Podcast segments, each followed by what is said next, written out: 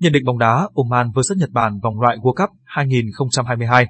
Trận đấu Oman vs Nhật Bản vòng loại thứ ba World Cup khu vực châu Á diễn ra lúc 23 giờ hôm nay ngày 16 tháng 11.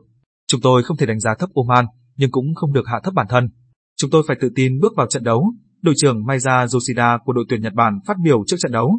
Đoàn quân Samurai xanh đang đứng thứ ba tại bảng B. Đối với đội bóng 4 lần liên tiếp dự World Cup mà không phải qua trận tranh vé vớt, họ muốn một trong hai vị trí dẫn đầu.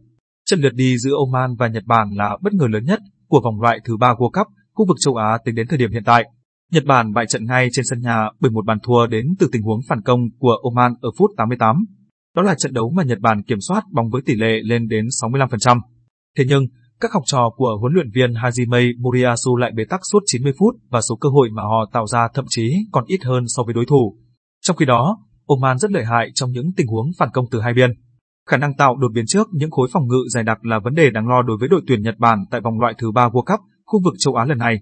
Nếu không tính pha phản lưới của cầu thủ Australia Aziz Behik, trên trận nào Takumi Minamino và đồng đội ghi được nhiều hơn một bàn thắng. Đội bóng số 2 châu Á có thể tự tin vào khả năng kiểm soát bóng và làm chủ tình hình trên sân. Chất lượng cầu thủ của đội tuyển Nhật Bản với 18 cầu thủ đang chơi bóng tại châu Âu là quá tốt.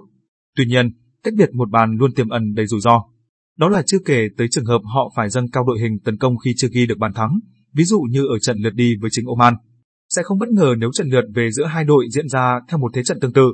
Tuy nhiên, thách thức cho Oman sẽ lớn hơn khi Nhật Bản có nhiều thời gian để chuẩn bị. Trong hai đợt tập trung của tháng 9 và tháng 10, thầy trò huấn luyện viên Moriyasu chơi trận thứ hai luôn hay hơn trận đầu tiên,